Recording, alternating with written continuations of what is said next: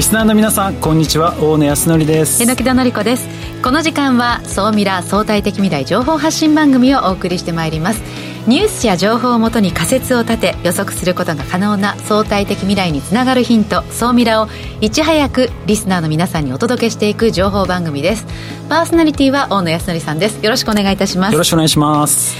そして本日未来コンパスゲストはこの方です NTT 西日本イノベーション戦略室室長の市橋直樹さんです。よろしくお願いいたします。よろしくお願いします。今日はですね市橋さんに実はあの NTT 西日本で本社を移転したんですよ。え？京橋。あ大阪城のね前にあったんですけど、それ移転されて、はあ。オープンイノベーション施設をかなり大きいイノベーション施設作ってましてなんで作ったのかどんなことをやろうとしてるのか今日はその辺を後半たっぷりお話をお聞きしたいなと思っております。よろしくお願いいたしよろしくお願いしますこの番組は YouTube でも配信しています。YouTube はラジオ日経の番組サイトからご覧いただけます。こちらもぜひチェックしてください。それでは番組スタートです。この番組は日本能率協会総合研究所 JMA システムズの提供でお送りします。総ミラートレンド。ミラトレンド。このコーナーは大野さんが気になるニュースをピックアップそして解説していくコーナーです。よろしくお願いしますはいよろしくお願いします、えー今週なんですけれどもスペース X まあ何回かあのお話ね総ミラでもさせていただいてるんですけどなんとですね衛星が3558機というような形でものすごい勢いで衛星の数が増えてるんですよ。もう一日に何機も上げてるんでしょうね。いやもうすごいですよ、もう一日とにかくもう何機上げ、うん。もうだ打ち上げて。そうなんです。よ6機とか10機普通にこう打ち上げるっていうふうになっていて、えものすごい勢いで増えてるんですよ、うん。で最終的にはまあ4万機打ち上げるということでこれ何するかっていうともう世界中どこでもインターネットつながっちゃうんですよ。えそうなんですよね。だから今ね皆さん w i f i を使ったりしてますけれどももうどこでも全世界同じものを持ってつながるっていうことが可能になるかもしれないとね。そうなんですよ。てかもうななってる。なってるんですか？そう今度ねうちにも入ります。スターリンク、えーそうですか。アンテナあの本当に立てればいいだけなのでえすごい。大野さんの田舎の千葉に？そう田舎の千葉に。あの 5G も入らない場所にこえ？れ入るんですよスペース X のスターリンク衛星から通信で。どれくらいちょっと通信スピードが出るのかすごい楽しみなんですけど実際光回線並みの、まあ、スピードが出るみたいでええ。本当にまあすごいなでも何よりもすごいというのがこのスピード感なんですよね。うーん。まだだってね立ち上がったばっかりのベンチャー企業の会社が、まあ、これだけの規模で一気に衛星を打ち上げるこのスピード感は本当にすごいなと思って、えーちょっと NTT 西日本の市橋さんに聞いてみたいですね。こう日本のイノベーションとかのスピード感またベンチャー企業のスピード感まあかたやアメリカのなんだろうなこう失敗も顧みないようなスピード感どのように映ってますか？やはりあのすごいなと。アメリカといいますか、えーイーロン・マスクさん含めて、えーのトップのビジョン描く力のすごさですね。日本はあの比較的今まで、えー市場がそれなりに大きかったと世界の中でも。で国内の市場を見て、うん。こう新しいイノベーションを作ろうとかサービスを作ろうとしてたと思うんですけども、まあ、彼ら最初から全世界を見ていくんだ。最近は、えーユニバース宇宙も含めて見ていくんだと、まあ、そういう発想があのイノベーションを大きく進化させてると思いますし、今私たちはそこからあの刺激を受けて学んでいくあるいはチャレンジしていくと、まあ、いったところをしていきたいなと思ってますしはいそう思いますね。いやすごいですよね。いやでもこれからのちょっとスペース X スターリンクのあの成長ぶり楽しみなんですはい。続いて。はい。イーロン・マスク氏としてもまたこの方も注目ですね。そうですね。あのフェイスブックなあの改めメタ。メタ。メタですがなんかねやっぱり赤字が今さらに拡大しておりまして、うん。で2023年も、まあ、赤字あ赤字を、まあ、さらに拡大すると、まあ、もうすでに予告をしていると。これねすごいなと思うのはあんまりこう、まあ、パッと見うまくいってないこのメタ、まあ、VR とかのこの事業をですね、まあ、ここまでし、投資し続けるのはやっぱりちょっとすごいなと思って。日本の企業だとちょっとあんまりないかなって。もう数千億円損失出しちゃってるので、へね、こういうエンタメの領域で、まあ、ちょっと VR、まあ、本当にまあ彼ら、まあ、力入れてやってるので、まあ、今後の部分本当に非常に楽しみではありつつも大丈夫かなというような感じもしております、うん、でさらにですねこの赤字が広がるプラスこのコンテンツのねちょっと質がまだちょっと追いついてないっていうところはあるんじゃないかな。でちょっと次のニュースにも関係してくるんですけど、はい、私このエンタメの領域で VR が広がっていくのではなく、うん。教育系とか別のところで広がる可能性があるんじゃないかなと。でベネッセがですね VR 学習っていうのをまあスタートしまして、はい、まあ、中学生講座みたいなところで、うん、要は例えば月の満ち欠けとか紙の上上では理解しづらいものを VR 上では表現できるんじゃないかということで。そうなんですよ。だからこれだったらまあありなんじゃないかなと教育系のコンテンツ？やっぱ紙とか教科書だけではちょっと理解できないようなものをまあ VR で体験するっていう意味では可能性があるなと。でこのベネッセが今スタートをしてるんですけどその、まあ、赤ペン先生のデジタル化で、まあ、提出が2.7倍に増えてるということでまあ、第1回目の、まあ、なんだろうスタートとしてはいいスタート切れてるのかなと、あんまりねこう VR 系のコンテンツってうまくいってない事例っていうの方が結構多かった中、まあ、結構深くなんかこううまくいき始めてるんじゃないかな、ねね、学ぶ意欲とかがねこうしたその VR によってプラスされているっていうのはねなんか嬉しいニュースですね。そうですね、これもちょっと今後楽しみかなというふうに思ってます、はい、で続いて MacBook のですねサブスクサービスがですねあのアメリカでスタートしました。で普通だとねパソコン買うっていうのが多分普通だと思うんですけど、はい、まあ、家電量販店チェーンのですねベストバイが、えー、このサブスクサービスっていうのをまあ始めたと、うん、で要は家電量販店チェーンが始めたっていうところがちょっと面白い。なと、ね、アップルがやるんではなく、えー、で月々まあ大体20ドルぐらいと。20ドル？20ドル、えー、そうですか。ね、うん、でも俺買う派な感じはしますが榎戸さんはどっち派ですか？あの私今まで MacBook 持ったことがないんですね。あの日本のパソコンを使っているんですよ。ただやっぱりあの iPhone ユーザーでもあるので MacBook とのこうつながりっていうのを試してみたいなと思う気持ちがあるのでサブスクだったらちょっと最初の初期投資が、ね、20ドルだったらね、うん、いいかもって思える金額かもしれないですね、だから、まあ、本当売り方とかっていうのが大きく変わってきてるなというふうに感じました、はい、なのでまあこれからですねその、まあ、スターリンクとかっていうところがこう来てくるので通信業界っていうのも大きく変わってくると。で通信業界が大きく変わるということはそれに付随してですね新しいビジネスっていうのも育っていく可能性も非常に高いですし、まあ、ベネッセがこの VR 事業っていうのをこうスタートするっていうところで、まあ、今までエンタメが中心だったところがその VR のコンテンツ自体も変わってくる可能性があるなっていうふうにはすごく強く感じたのとその小売りが MacBook のサブスクサービスを開始するということで、まあ、新しいビジネスがこうまだ生まれてくるんだなというところで市場がまた大きくく動いていくんじゃないかなと、注目をしております。ここまでは総ミラトレンドでした。一旦 CM です。相対的未来情報発信。総ミラ。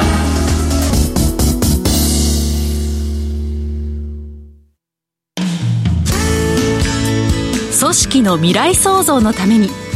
今最も重要なテーマの一つが事業開発です。その事業開発を支援すべくスペックホルダーと日本能率協会総合研究所あつらいの3社が新サービスをスタートしました。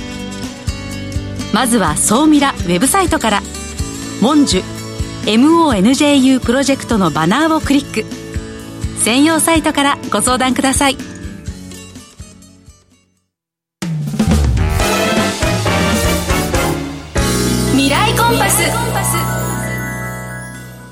未来コンパス。このコーナーは未来への羅針盤コンパスを手にすべく魅力あるゲストをお招きして最先端情報をお聞きしていくトークコーナーです。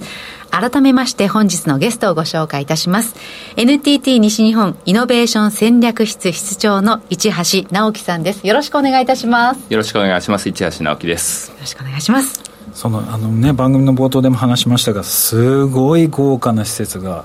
京橋にできてるんですよ。大阪のね。大阪の京橋、はい、いや大阪の京橋でしょ。東京の京橋じゃないですよ。そう。なんです。あの私テレビ大阪に勤めていたことがあるのでその京橋という場所の雰囲気が分かるんですがあんまり柄のいい場所で誰 怒られちゃうかな。そうですね。あのでもなんかあの北ヤードとかこう最先端のものが集まるところじゃないんだ NTT 作るのってちょっとびっくりしました。そうなんです。あのもともとですねあの歴史的に古くは大阪大学の工学部があった場所なんですね。そこを NTT 西日本がですね、えー、買い取っていまして昔は研修センターとして社員があこう通信技術を学んだりだとか、はい、あるいは設備電柱とかですね電線をつけるこう技術習得をしたりする場所を長く使っていて運動場があるような場所だったんですね、ええ、ただ大きな広大な場所でしたでも榎田さんご存知の通りでビジネス街ですかと言われるとそういう場所ではなかったんですけども、ここに、えー、今年の初めですね本社を移転してくるということをしまして、えー、実は大きな本社ビルのが3棟あるところの一角にですねオープンイノベーションえー、他の企業スタートアップの方であるとか大学発ベンチャーであるとかそれから自治体ですねの方々と一緒に、えー、新しいビジネスを作っていこうとあるいは社会課題を解決していこうというための場所をですね、えー、4000平方メートル。いやすごいんですよ。なんか急に その門というか入り口が入った瞬間そこだけなんかシリコンバレーみたいな感じで、えー、すごいおしゃれなんですよ。ガラス張りのなんかすごく綺麗な建物がいっぱい建ってて、えー、だって本社をそこに作ってしまって3棟あるうちの1つがオープンイノベーションの場所、はい、すごいなんか NTT というとこう自分たちで開発してこう自分たちでこう、ある意味囲ってというようなイメージもあったんですが開いてどんな人も取り込んで、はい、じゃなんかここれまでちょっと違いますね。これまでと大きくあのオープンイノベーションという文脈ではですね2013年14年ぐらいからこうアイデアソンハッカソンというものが出てきた時から NTT 西日本としてはチャレンジしていってたんですけれどもあの本格的にこの12年でこう舵を切ろうと思ってきたのにはいくつか理由がありまして何でしょう、まあ、一つはあの N 久さん言っていただいたようにこう NTT 西日本だけではなくて、まあ、一社で提供できるもう通信のインフラっていうのは大体あの家庭の方には普及してきています。でこの上でどういったサービスをしていくのかあるいは課題を解決していくのかといった時には NTT と、えー、企業の方あるいは自治体それから大学そして住民の方々とどのように一緒に作っていけるのかっていうのを考えないといけなくなったというのが一点と、うん、まあ、反対に、えー N まあ、SDGs が叫ばれて2030年にまでには本当にこう課題を解決しないとまずいなというのが異常気象であったり、うん、え今回ウクライナのこともありますけれども物価がすごい上がったりとか、えー、農業の問題が出るとか製造業でもこう物がないぞとかいった時にちゃんとこう解決していく仕組みをやっていかないといけない時に、幸いにしてといいますか NTT に対する NTT グループに対してこう期待をいただいているような声がすごく大きくなってきました。あのそれは一つは、えー今まで、えーと、公共性を持ってやってきたといったことの公共性とビジネスを両立してきたということの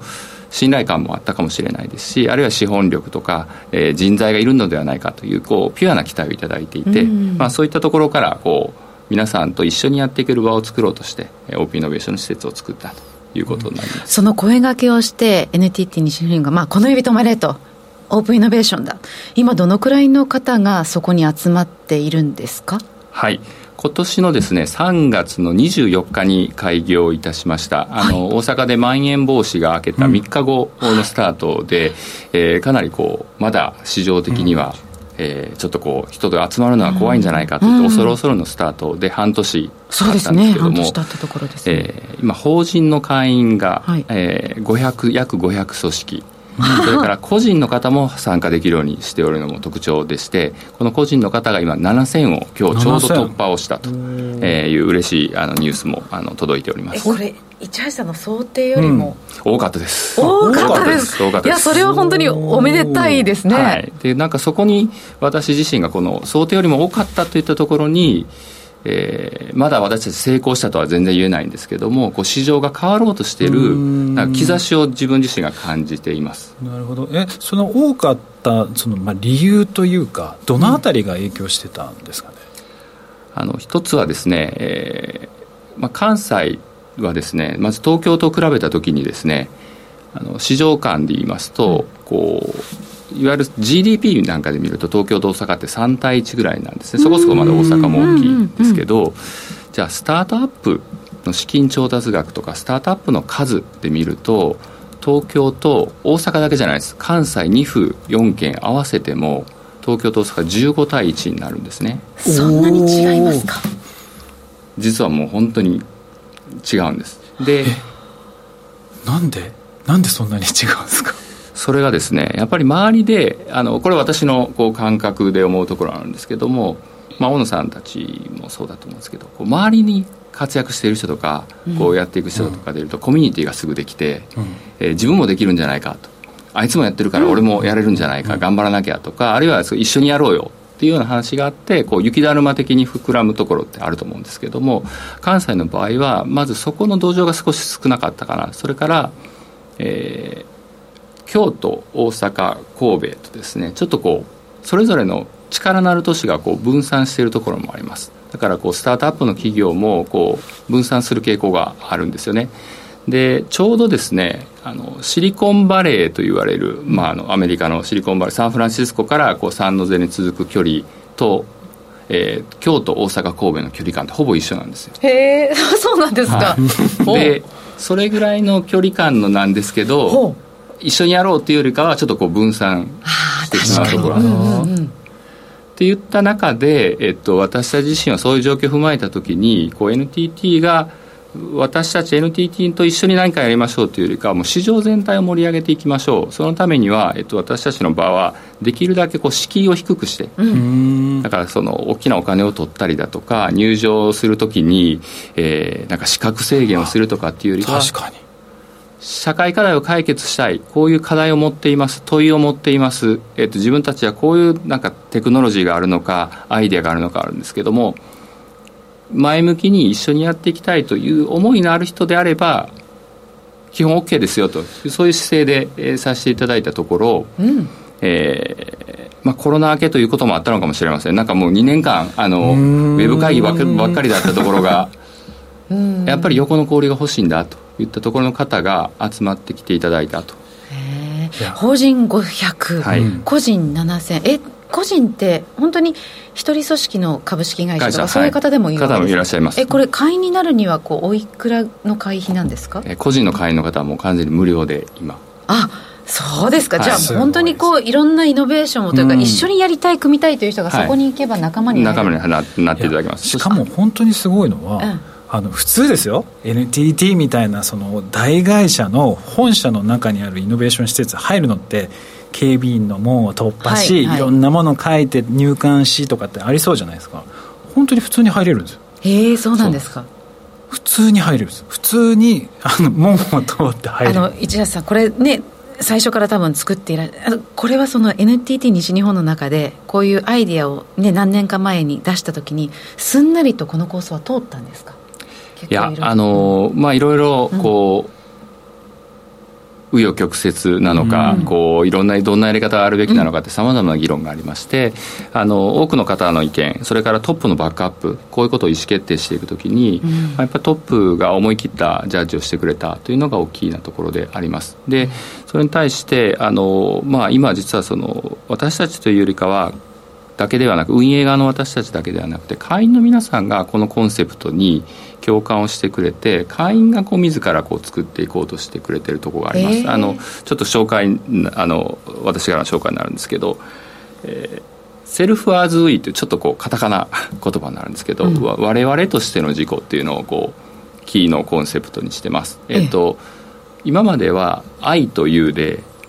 どちらかというと私とあなたで妥協点をちょっと見つけてやりましょうとか利害はどこにありますか？これでなんかこう合致されてなんか一緒にやりましょうって言ってたのを、うん、もっとより大きくですね我々として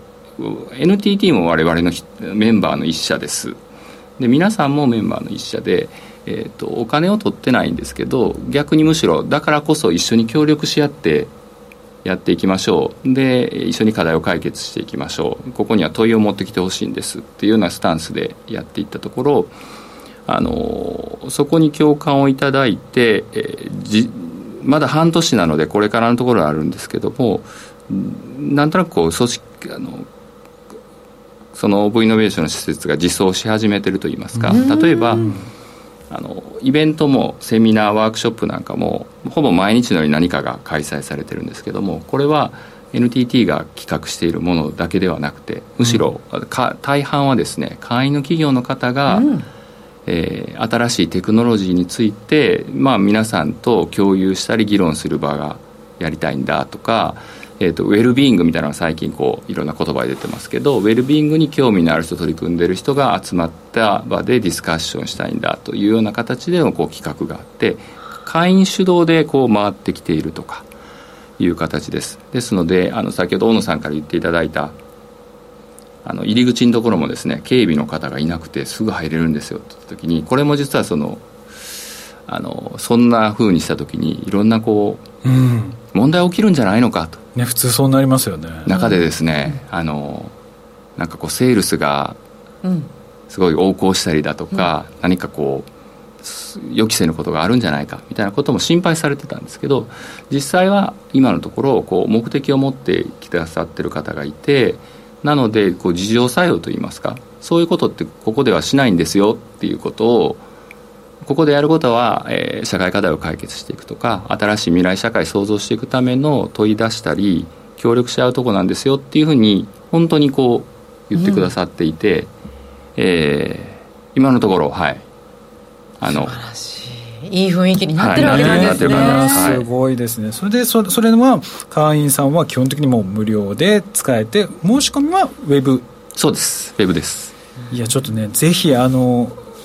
新しい世の中を作っていきたい社社会の課題を解決したいと思っている方はですねぜひあのウェブページに、ね、仲間に入りたい、ね。ね、登録していただいてちなみに私も登録してあそうですか。はい皆さんもぜひそこちらの登録いただいてですね西日本のものづくり支えていただければなと思います、えー、本日のゲストはですね NTT 西日本イノベーション戦略室長の市橋直樹さんでした。ありがとうございました。ありがとうございました。以上未来コンパスのコーナーでした相対的未来情報発信。総ミラ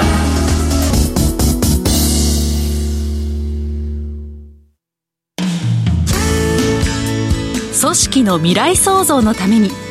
今最も重要なテーマの一つが事業開発です。その事業開発を支援すべくスペックホルダーと日本能率協会総合研究所あつらいの3社が新サービスをスタートしました「まずは総ミラウェブサイトから「モンジュ MONJU プロジェクト」のバナーをクリック。専用サイトからご相談ください。総ミラー総研教えて菊池所長。最新データから未来がわかる、総ミラ総研教えて菊池所長のコーナーです。よろしくお願いいたします。はい、あの、菊池です。今日もよろしくお願いいたします。さあ、今週は？はい、えー、今日はですね、ちょっと未来のことを少し、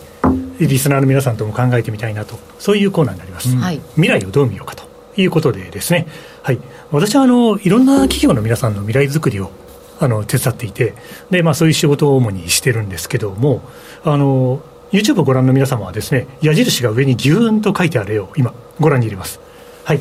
これまあこれから5年後10年後20年後30年後を考えたときに私あの今の時代のキーワードっていうのははいリバーサルオフェンシブ。どういうことですか？反転攻勢です。反転攻勢。あのコロナもあって去年までが結構リセットトレンドだったなと。であの今年からはですねリバーサルオフェンシブといって反転攻勢のトレンドとなりはい、でただ、世界情勢がいろいろ不透明になってきたと、まあ、そんな流れの中で、ですね本当の勝負は2023年度、2024年度になるんじゃないかなと思いながら、2025年、大阪・関西万博、うん、ここを契機に、西日本が一気に注目される時代になると、うん、で特にやっぱり関西と九州の上の方ですね。はい。そうですね。福岡とか長崎、うん、あとは大阪と神戸、兵庫、この辺りのエリアが世界的にも一気に注目されるトレンドになっていく。そして空飛ぶ車のお耳さらには DX の崖ですね。はい。デジタルトランスフォーメーションの流れをうまく受け取れる会社と、まあ、残念ながらちょっとその流れに乗り遅れてしまう会社、ですから DX 関係でおそらくいろんな企業に指導していく方の仕事が随分増えるんだろうなと。それが私の今後数年間のトレンド予想です、うん。うん、でもう一個だけ申し上げておくともうちょっと長いレンジでいくとリニアの新幹線が通るとおそらく日本の物流拠点がいろいろ変わっていく、はい、メタバースの時代になると、まあ、とっても面白い世の中になるんですけども、まあ、逆に便利すぎる世の中というのは不便を求め出す、うそういうトレンドが出てくるとめちゃくちゃ便利なんだけど、うん、5%ぐらいちょっと面倒くさいよねと。いう要素があるようなサービスや商品というのが多分劇的に売れていく、はい、そして SDGs があり AI がありカーボンニュートラルがある、うん、そんなようなことで、まあ、未来を探索するにあたってキーワードを見つけていくっていうのが結構重要なことなんじゃないかなと。いうふうに思っています。はい。はい、そして、まあ、いろんなあのテクノロジーのです、ね、変遷をもうプロの皆さんの前で釈迦に説法なんですけども、あの YouTube をご覧の方はですねちょうど年表みたいなものが見えていていや昔ショルダーフォンって憧れたんですよね。大きな電話ですよね。掲示板のドラマであれ欲しいなって、テレビの世界で見ますね、ね、あの親に言って何に使うんだみたいなことをよく言われたのを覚えています、でまあやっぱり文明の利器というのは、ポケベルがありですね、あのそれがですねまあ PHS があったりとかですね、まあ、携帯があってスマホがあってスマホが当たり前の時代になりました、えー、これから何が来るんだろう、うん、どんなものが使われるようになるのかというですね世の中の流れをですねリスナーの皆さんとも考えていきたいですし、まあ、YouTube ご覧の皆様は今ですね文部科学省が作っている資料を投影しているんですけども、うん、そうなんですあの未来をいろいろ考えるにあたってはですねこれから何が来るのかスマホと何かを使っている、そんな時代になっていくということを考えながらですね、まあ、ぜひ一緒にですね、総ミラでもその辺のヒントをいろいろお届けできるといいかなと思ってます。あと、私、あの、このコーナーでは国が出しているレポートをいろいろ紹介します。まあ、DX 関係のレポートをいろいろ紹介するんですけども、DX はやっぱり新たなビジネスの創出で使う。もうまさにですね、もう西日本さんはそうだと思うんですけども、はい。あとは、やっぱりどうしても、その本業の省力化みたいなもので使われる流れが多いよねというのが世の悩みでですね、既存ビジネスに課題を解決するということにプラスして付加価値をつける。そういうことがですね、これからどんなデバイスが出てくるかも含めてですね、さまざまなビジネスチャンスにつながる、ヒントにつながるということなんじゃないかなと思ってます。はい、では今日のお話を、ね。はい、はい、まとめていただきましょう。あのテクノロジーの進化、これからあの新しいものがでんでどんどん出てくる時代においてですね、NTT 様のお取り組みももちろんそうだと思うんですけども、やっぱりあの先端プレイヤーがですね、今日のポイントということで、先端プレイヤーがどのような世の流れを、捉え方をしているかというものを考えながら、新たなデバイスが使われる未来に思いを馳せながら、ぜひ、これからの未来をですね、いろんな企業の皆様、ご想像いただければと思います。面白い。We all have the same dream. もう、みんなで一つの夢を叶えていや、先ほどのチャイさんもおっしゃってた、その、セルフ as we こう自分の夢あなたの夢ではなくてみんなでこう一緒にやっていくんだっていうね。それが開発のヒントになっていくのかもしれませんね、はい、ここまでは総ミラ総研教えて菊池所長のコーナーでした。